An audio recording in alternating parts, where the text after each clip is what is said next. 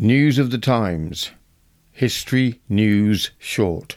From the Islington Times, April 1873. Attempted suicide through jealousy.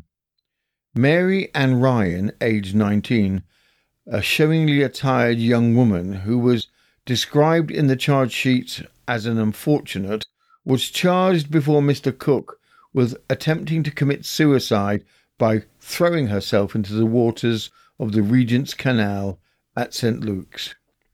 From the evidence, it appears that at about two in the morning, the defendant was seen by police sergeant Trace 10G attempting to get over some railings so that she might get into the water.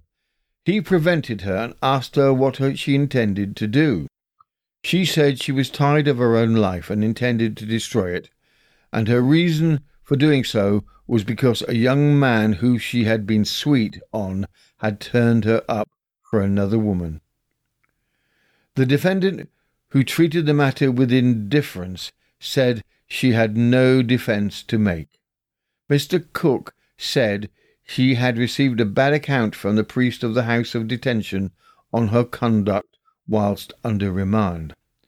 He then ordered her to find one surety in the sum of twenty pounds and to keep the peace and be of good behaviour for the space of six calendar months. The defendant was removed from custody. You have been listening to News of the Times, and I am Robin Coles.